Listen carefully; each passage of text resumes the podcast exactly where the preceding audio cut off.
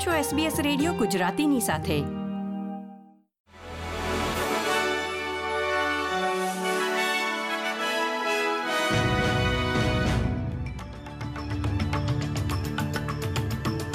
નમસ્કાર. પંદરમી જાન્યુઆરી બે હજાર ચોવીસના મુખ્ય સમાચાર આપ સાંભળી રહ્યા છો વત્સલ પટેલ પાસેથી એસબીએસ ગુજરાતી પર.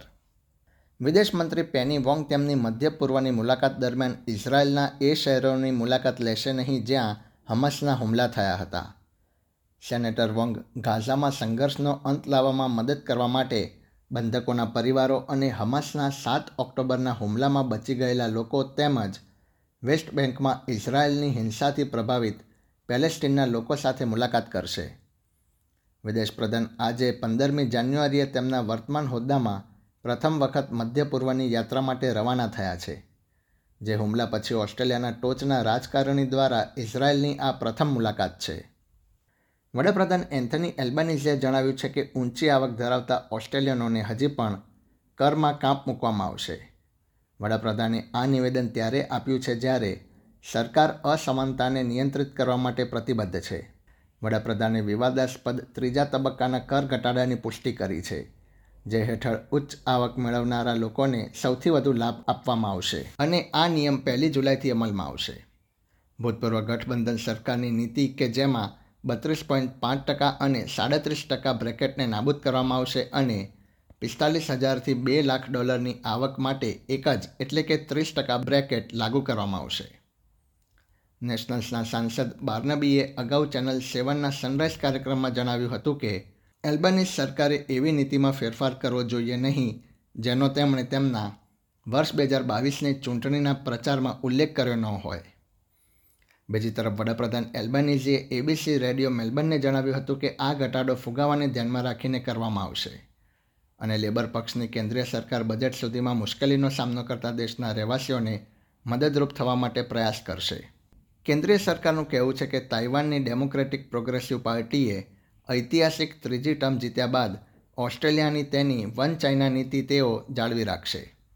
વડાપ્રધાન એન્થની એલ્બનીઝે ચૂંટાયેલા રાષ્ટ્રપતિ વિલિયમ લાઈને તેમની જીત બદલ અભિનંદન આપ્યા છે અને તેમણે જણાવ્યું હતું કે સરકાર તાઇવાનની લોકશાહી પ્રક્રિયાઓ અને પરિણામોનું સન્માન કરે છે.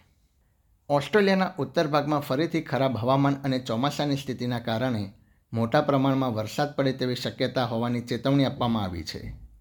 હવામાન ખાતાએ જણાવ્યું છે કે ડાર્વિનની દક્ષિણે આવેલા કેટલાક વિસ્તારોમાં બુધવારે એટલે કે સત્તરમી જાન્યુઆરી સુધીમાં પાંચસો મિલીમીટર સુધીનો વરસાદ થઈ શકે છે. આ વિસ્તારમાં અન્યત્ર કુલ મળીને બસોથી ત્રણસો મીમી વરસાદ પડી શકે છે. ફાર નોર્થ ક્વિન્સલેન્ડના રહેવાસીઓ કે જેઓ હજી પણ ચક્રવાત જેસ્પરના કારણે ડિસેમ્બરમાં ભારે વરસાદ અને ફ્લેશ ફ્લડિંગમાંથી બહાર આવી રહ્યા છે તેમને આ અઠવાડિયે સોથી બસો મીમી વરસાદ અને વારંવાર વ્યાપક વાવાઝોડાનો સામનો કરવો પડી શકે છે. હોબાર્ટમાં જન્મેલા મેરી ડોનાલ્ડસન હવે ડેનમાર્કના મહારાણી મેરી બન્યા છે. તેમના પતિ ક્રાઉન પ્રિન્સ ફેડરિક હવે કિંગ ફેડરિક બન્યા છે. કોપનહેગનમાં ત્રણ ડિગ્રી સેલ્સિયસમાં હજારો લોકોએ આ અત્યંત લોકપ્રિય રાજવી દંપતીને જોવા માટે એકઠા થયા હતા. કિંગ ફેડરિક અને ક્વીન મેરીને લોકોએ તાલીઓના ગડગડાટથી વધાવી લીધા હતા. અને આ સમયે નવા રાજા ભાવુક થયા હતા. બેકાબુ બનેલા બુશ ફાયરને કારણે પર્થની ઉત્તરે જીન જીન વિસ્તારમાં આવેલા ઘરો સામે જોખમ ઊભું થતાં રહેવાસીઓને બચવા માટે તાત્કાલિક પગલાં લેવાનું જણાવવામાં આવ્યું છે. લગભગ બસો પચાસ અગ્નિશામકો અને સપોર્ટ ક્રૂને આગને કાબૂમાં લેવા માટે સંઘર્ષ કરી રહ્યા હોવાના અહેવાલ મળી રહ્યા છે. આગ અનેક દિશામાં આગળ વધી રહી છે અને લગભગ છવ્વીસો હેક્ટર જમીન બળીને ખાક થઈ ગઈ છે. જો રસ્તો યોગ્ય હોય તો રહેવાસીઓને તાત્કાલિક ત્યાંથી નીકળી જવાની સલાહ આપવામાં આવી હતી. એસબીએસ ગુજરાતી પર આ હતા સોમવાર પંદરમી જાન્યુઆરી બે હજાર ચોવીસના મુખ્ય સમાચાર.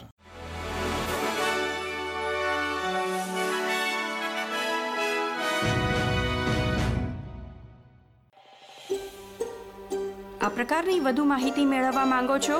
અમને સાંભળી શકશો Apple podcast Google podcast Spotify કે જ્યાં પણ તમે તમારા પોડકાસ્ટ મેળવતા હોવ.